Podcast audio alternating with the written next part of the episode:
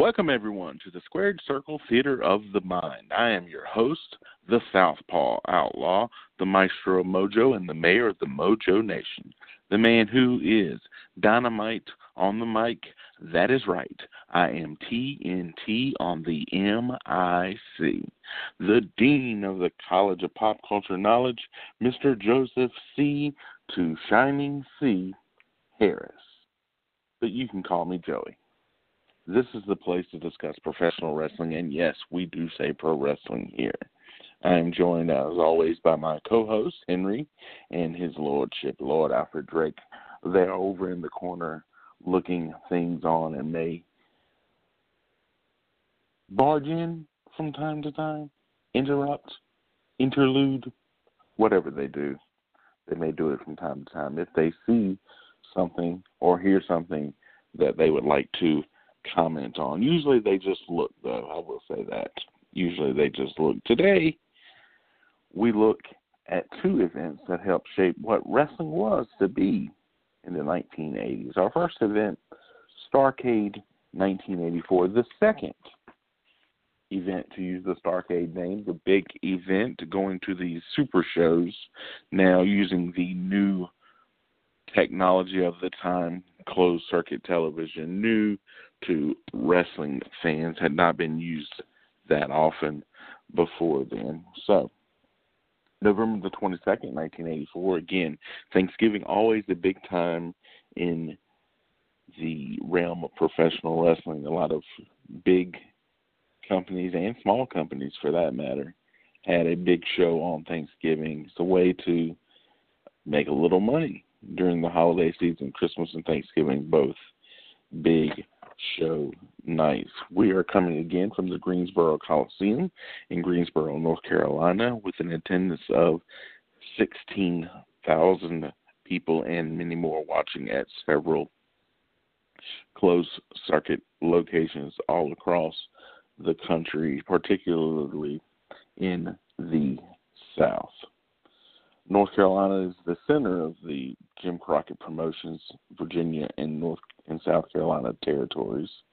They created Starrcade in 1983 as a supercard to continue Thanksgiving tradition, bringing in wrestlers from other NWA affiliates and broadcasting the show its territory on closed circuit television. Starrcade would soon become the flagship event of the year for Jim Crockett Promotions, later World Championship Wrestling, WCW, their Super Bowl event, featuring the most important storyline feuds and championship matches. The 1984 event, the second show to use the Starrcade name, as we mentioned before, and featuring a number of championship matches. In the first match, we see, and all of this is available on the WWE network if you have that or are able to get it. Denny Brown defeated Mike Davis to win a singles match for the NWA World Junior Heavyweight Champion in a match that really elevated Denny Brown. I mean, he used this and used himself as the NWA World Junior Heavyweight Champion for a long time. The match comes in at five minutes and 38 seconds. After that, Brian Adidas defeated Mr. Ito in a singles match in four minutes. Jesse Barr, the champion, defeated Mike Graham in a singles match for the NWA Florida Heavyweight Champion. Mike Graham, the fantastic Graham family, longtime mainstays of the Florida wrestling scene and Jesse Barr would go on to become Jimmy Jack Funk in the WWF in just about mm, 18 months from this. Maybe the time is a little off, but in in sometime later he would become Jimmy Jack Funk. But here defeated Mike Graham. He was the NWA Florida Heavyweight Champion at the time. Jesse Barr was in a match that's good, but not what really I thought it was going to be. The time on the match 11 minutes 43 seconds. The next, an elimination match, which if you've ever seen any of the Survivor Series matches, that's what this was. Assassin number one and Buzz Tyler defeated the Zambuie Express. Elijah Hakeem and Kareem Muhammad with Paul Jones in a match that goes five minutes and 26 seconds. Manny, Fernandez, Manny Fernandez, the Raging Bull, defeated Black Bart with James J. Dillon in a singles match for the NWA Brass Knuckles Championship, which is basically they had a street fight. There were no brass knuckles involved. They both had tape fists, though, but a lot of times when you would hear Brass Knuckles Championship, that was more of a hardcore street fight, no rules allowed match. That's what being the Brass Knucks champion meant. And so they just really had a street fight. Manny Fernandez pulling it out to win in seven minutes and 35 seconds. And then Paul Jones is back. He was in the manager of the fourth match, and then he's in the sixth match, continuing his years long feud, folks, with Jimmy Valiant. Paul Jones defeated Jimmy Valiant in a tuxedo street fight loser leaves town match. There's a lot of things going on in that match. There's three stipulations in one: a tuxedo uh, match, a street fight, and a loser leaves town match. Match goes about four minutes and 35 seconds, with Paul Jones defeating Jimmy the Boogie Woogie Man Valiant. And then a singles match for the NWA Mid Atlantic Heavyweight Championship. At one point, the championship for the Mid Atlantic Promotions, Jim Crockett Promotions. Ron Bass here with J.J. Dillon defeated Dick Slater by disqualification in 9 minutes and 12 seconds. And then Ivan and Nikita Koloff, Nikita Koloff only in the distance for a few months at this point, at this point defeated Ole Anderson and Keith Larson with Don Kernodle. Don Kernodle had been aligned with the Russians and they had turned on him, and so now they have his um, brother, Keith Larson,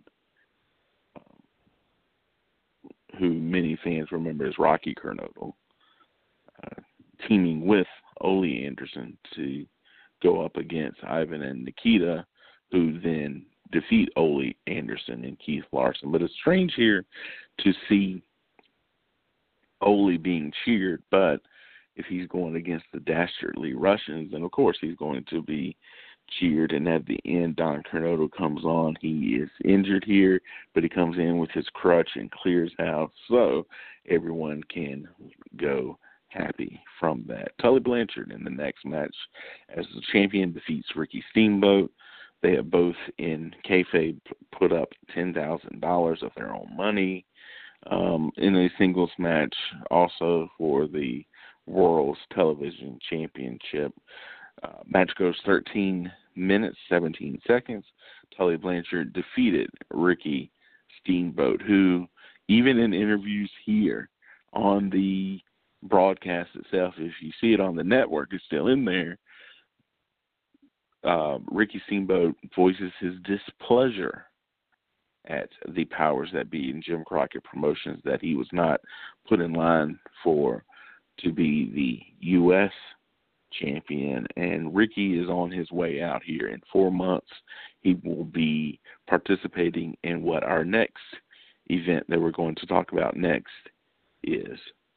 That is the first WrestleMania. But Tully Blanchard wins here 13 minutes, 17 seconds, and a really, really different type of match, I would say, for both people. And then the number two belt in the promotion at the time, the NWA United States Heavyweight Championship.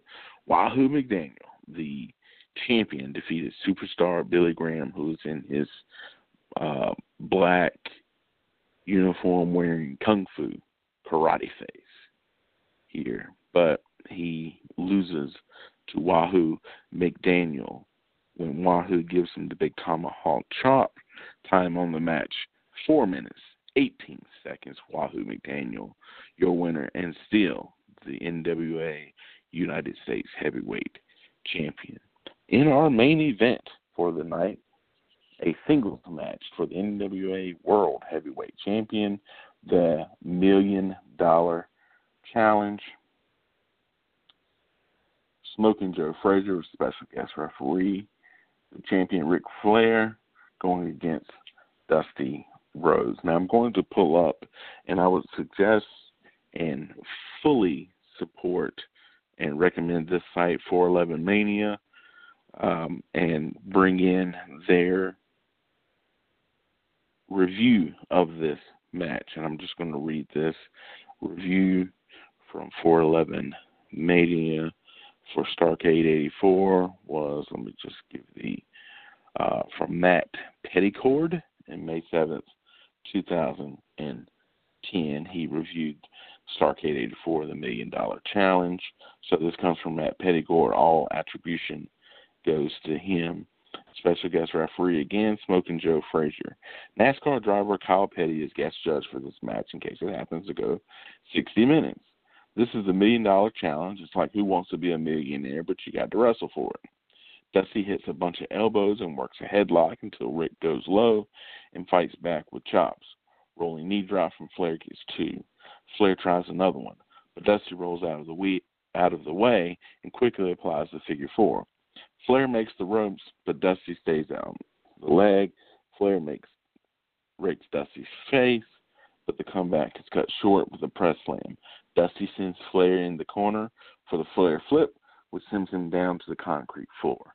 Dusty wants to suplex Flair back in, but Frazier gets in the way and screws up the execution for two. Flair hits a back elbow and heads up top, but Dusty slams him off. Flair reverses a whip and grabs the sleeper, but Dusty dumps him out onto the floor.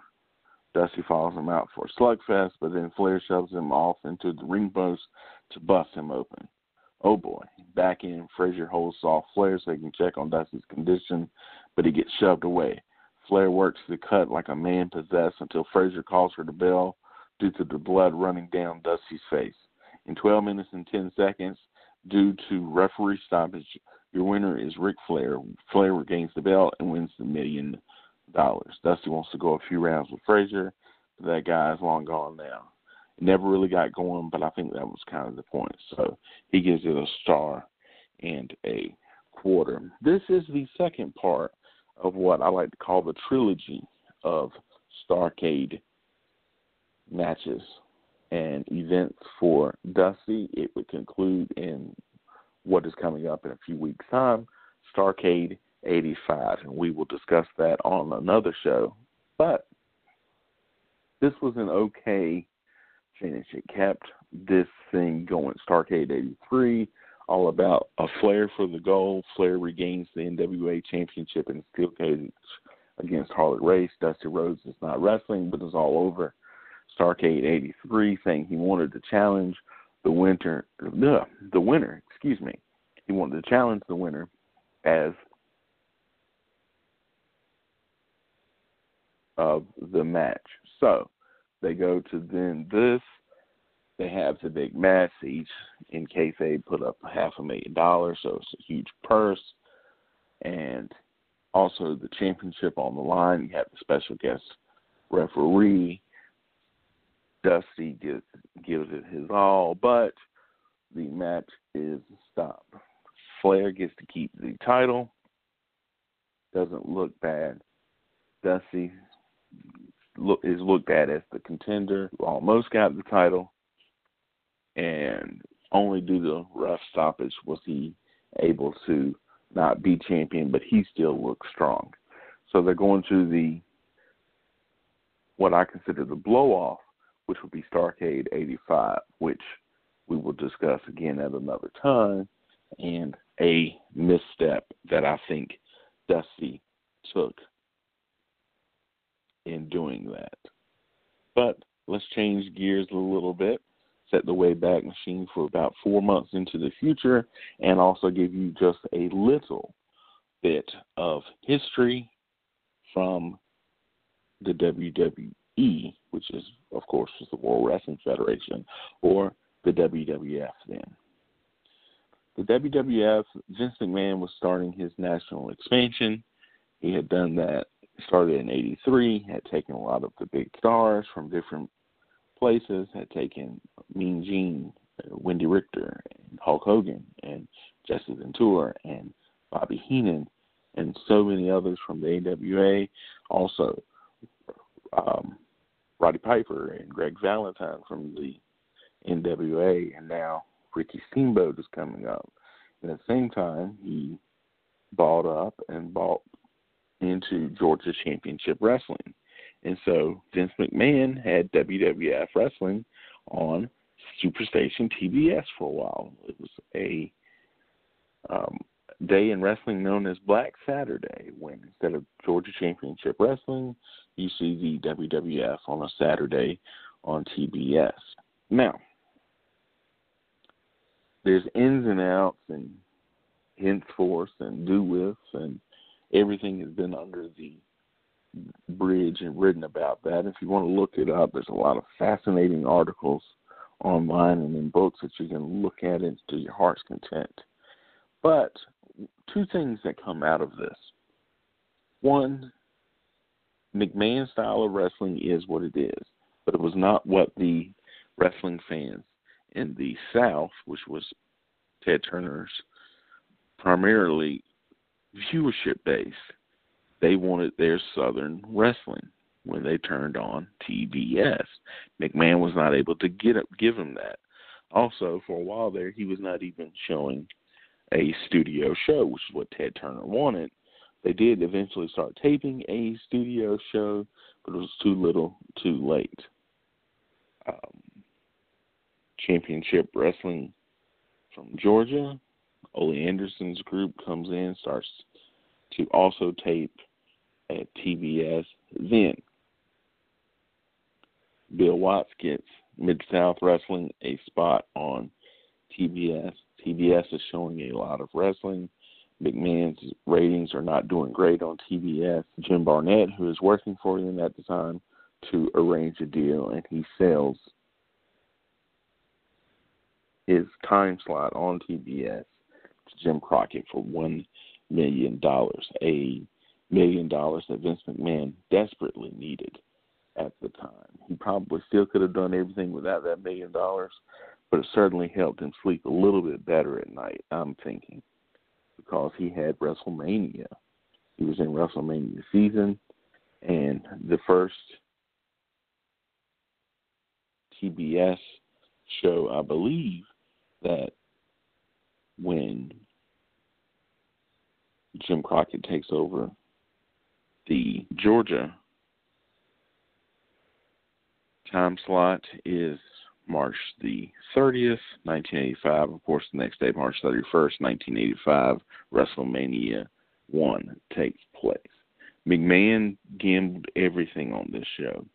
He and his wife put up everything that they had cars, houses, and all that. And then, thanks to it being a success and the influx of a million dollars, they're looking pretty good in their takeover of pro wrestling going forward, and it helps them launch Saturday night's main event, which we will talk about next time on the Squared Circle Theater of the Mind. But let's talk a little bit about the first WrestleMania. WrestleMania 1, or just WrestleMania, tagline, the greatest wrestling event of all time. The theme was Easy Lover by Philip Bailey and Phil Collins from the World Wrestling Federation.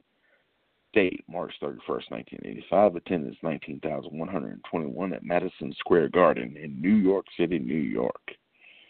Shown, this event was seen by over a million viewers through closed circuit television, making it the largest showing of an event on closed circuit television in the United States time. For the first WrestleMania, Vince McMahon began cross promoting with MTV, which aired two wrestling specials. The first was the Brawl to End It All on July 23rd, 84, in which a match from the live Madison Square Garden broadcast was shown on MTV. Wendi Richter defeated the Fabulous Moolah to win the WWF Women's Championship card with Cyndi Lauper on her side. As a war she settled the score, which aired on February 18, 85, Leilani Kai, accompanied by Muda Moolah defeated Richter, again accompanied by Lawler. Lau, Lauper, Lauper, what happened to me? Cyndi Lauper to win the women's championship. Aside from Lauper, other celebrities who appeared in the buildings to and at the event, most notably Muhammad Ali, Liberace, and Major League Baseball manager Billy Martin all appeared during the main event. So let's talk about the event. Your commentators who commentated the first six WrestleManias, although they were not commentating at the same location for WrestleMania 2, Gorilla Monsoon, and of course, the governor, Jesse the Body Ventura. Monsoon later said in a video that Ventura was so nervous, Jesse was so nervous about the event that he literally had to hold him up, hold the back of his suit up because he was so nervous for that. But he told him, hey, let's just go out, let's have fun, let's calm down. We will just call it as we see it, which is a very good advice, folks. Gene Okerlund opened the event by singing Star Spangled Banner, which now at WrestleMania they sing America the Beautiful. So I believe this is the only one that they opened the event by singing the Star Spangled Banner was Gene Okerlund. The first match was between Tito Santana and the Mass Executioner, who was Buddy Rose under the match. Santana won the match after applying the figure four leg lock on the Executioner. King Kong Bundy and Special Delivery Jones were next. After crushing his opponent against the turnbuckle and landing on his stomach first, Bundy pinned Jones. The WWF's official time for the match was a then record time of nine seconds, although the match actually lasted closer to about 27 or 28 seconds if you just time it out uh, from that. It was still a quick, just just squash match in order to get King Kong Bundy, who was then accompanied and managed by Jimmy Hart, over. So it appeared to, to do that quite well. The next match was, again, now Ricky Steamboat and Matt Borne. Ricky Steamboat, fresh from the NWA. Steamboat takes an early advantage in the match up until Borne flipped him over and slammed him to the mat using the belly belly suplex. He performs a flying crossbody, and Steamboat pinned Borne for the win. Then David Sammartino and Brutus Beefcake wrestled David, accompanied by his father, the living legend Bruno Sammartino, and Brutus Beefcake, accompanied by Johnny Valiant. The action favored both contestants as each wrestler alternated having the advantage. Beefcake throws Sammartino out of the ring. Valiant lifted him up and slammed him to the floor. He then pushed Sammartino back into the ring before being attacked by Bruno. All four began fighting in the ring, and the match ended up a no contest.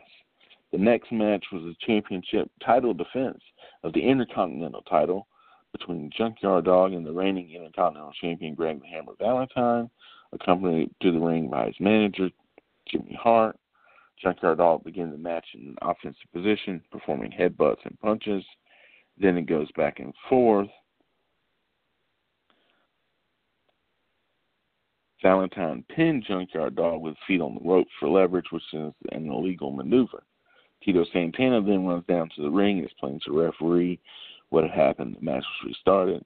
Junkyard Dog eventually won the match by countout as Valentine appeared to fail to re-enter the ring, but titles do not change hands on a countout.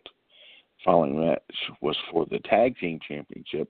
Nikolai Volkov and the Iron Sheik with classy Freddie Blassie challenged the reigning champions, the U.S. Express, Mike Rotundo and Barry Windham, accompanied by Lou Albano, the U.S. Express dominated the early part of the match, began to uh, gain an, an, offensive advantage over Rotundo. Rotundo tagged into Windham, who performed the Bulldog on the Sheik. She could nearly pin. The Sheik hit Windham in the head with Blassie's cane as the referee had his back turned.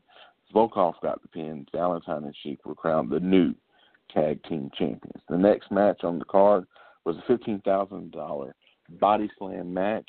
Andre the Giant versus Big John Studd with Bobby Heenan. They go back and forth. Studd gets a little bit of offense, but not much. At the beginning of the match in defensive position, Andre countered with chops and a headbutt. Andre controlled the match, and after weakening Studd's knees with multiple kicks, Andre was able to lift Studd over his shoulders and execute a body slam for the win. Andre collected his prize money. He started throwing the money out to the audience. Bobby Heenan, however, grabbed the money, grabbed the bag, holding the remainder of the winnings, and ran from ringside. Andre was able to continue his career, and his undefeated streak was unscathed. Next was time for the WWF Women's Championship match between Wendi Richter and Leilani Kai. Kai performed a flying crossbody from the top rope after the match had been going on for a few minutes, but Richter used Kai's momentum to roll up Kai, pinning position. With this pin, Richter became the new women's champion. The main event and last event of the night pitted Hulk Hogan, the reigning world heavyweight champion, and Mr. T, accompanied by Jimmy Snuka, against Rowdy Roddy Piper and Mr. Wonderful, Paul Orndorff, accompanied by Cowboy Bob Orton. Professional boxer Muhammad Ali was the special guest referee on the outside of the ring. New York Yankees manager Billy Martin was the guest ring announcer, while Liberace, accompanied by the Rockettes, was the guest timekeeper. First, Piper, Orndorff, and Orton made their way to the ring as drums and bagpipe played, causing the crowd to boo. Then Hogan, Mr. T, and Snuka made their way to the ring next. The match began with Mr. T and Piper in the ring, and the two traded blows. Midway through the match, all four men began brawling in the ring. Muhammad Ali punched Piper in an attempt to restore order. After the match's order was restored, Orndorff and Piper had the offensive advantage. As Orndorff locked Hogan into a full Nelson, Orton climbed the top rope in an attempt to knock out Hogan. Instead, Orton mistakenly hit Orndorff, and Hogan pinned him to win the match. In frustration, Piper knocked out in ring official Pat Patterson before he and Orton retreated backstage, leaving Orndorff alone in the ring with Hogan, Mr. T, and Snuka. Attendance to the event again 19,121, seen by over a million in closed circuit. So, the match, the event itself was not the greatest. However, it was a moneymaker and gave to WWF some much needed momentum in trying to do a takeover of the country. And it was coming, and there was nobody that could stop it. Vince McMahon was and is a very big marketing genius, and all attempts, or at least most attempts, to stop him failed. And so he solidified his mantle as the top of the wrestling game from here. And there wasn't that many times where he was stumbled off. There was a few, and we'll talk about those, but he's looking good going into 1985, and he will he will continue that mark with the first Saturday night's main event, which we will talk about next time. And in the in in the meantime, in the in the in between time, if I can talk, you can always reach me. The email here, squared circle theater at gmail.com. You can reach me personally at the Joey Harris on Instagram, Twitter, and Facebook. Until next time, folks, when we look at some Saturday night's main events, the pleasure was all yours. Good night, everybody.